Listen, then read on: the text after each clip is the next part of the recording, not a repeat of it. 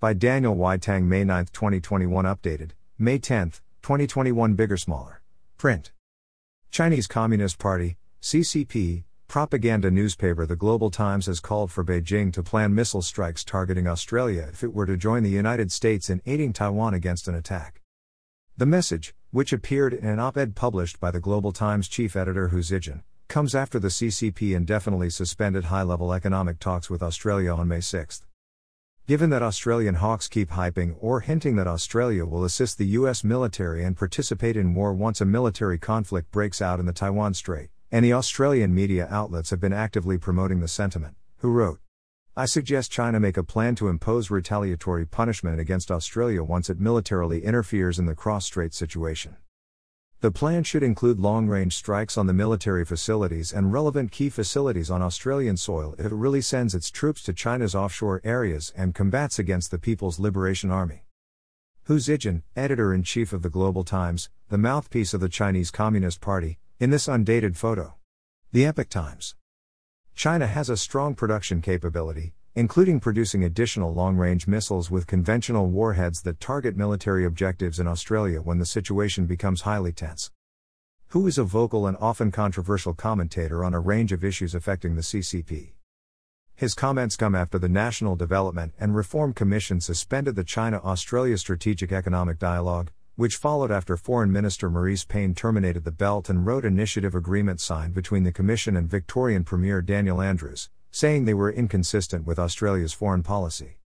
Experts, however, argue that the cancellation of the Strategic Economic Dialogue will have little effect on Australia, especially since talks between ministers and their Chinese counterparts have been frozen since April 2020. In addition, Australian exporters are already busy pivoting away from the China market to avoid further exposure to economic coercion from Beijing. Meanwhile, last month, Australian Home Affairs Secretary Mike Pezzullo issued a stern warning for the country to be strong and prepared, saying the drums of war were beating in the region. Secretary of the Department of Home Affairs Mike Pezzullo speaks during a Senate inquiry at Parliament House in Canberra on September 24, 2020. AAP Image slash Lukas Coch. Today, free nations continue still to face this sorrowful challenge.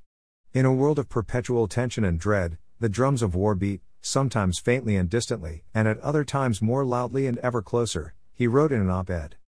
War may well be folly, but the greater folly is to wish away the curse by refusing to give it thought and attention as if in so doing war may leave us be, forgetting us perhaps. Joseph Siracusa, adjunct professor of the history of international diplomacy at Curtin University, called the Global Times op ed a threat of physical violence against Australia, and said the federal government must demand an apology, or potentially evict the Chinese ambassador. This wasn't written by somebody in some ivory tower, or some big glass building in Beijing. It was written by somebody on the ground, and then they passed the draft up to them, and then they got approval, he told the Epoch Times, noting that the Global Times wasn't a mere newspaper with rogue editors, but a representative of CCP leadership. The Australian government should demand or call the Chinese ambassador to the foreign minister's office to explain. Then I would ask him to repudiate it.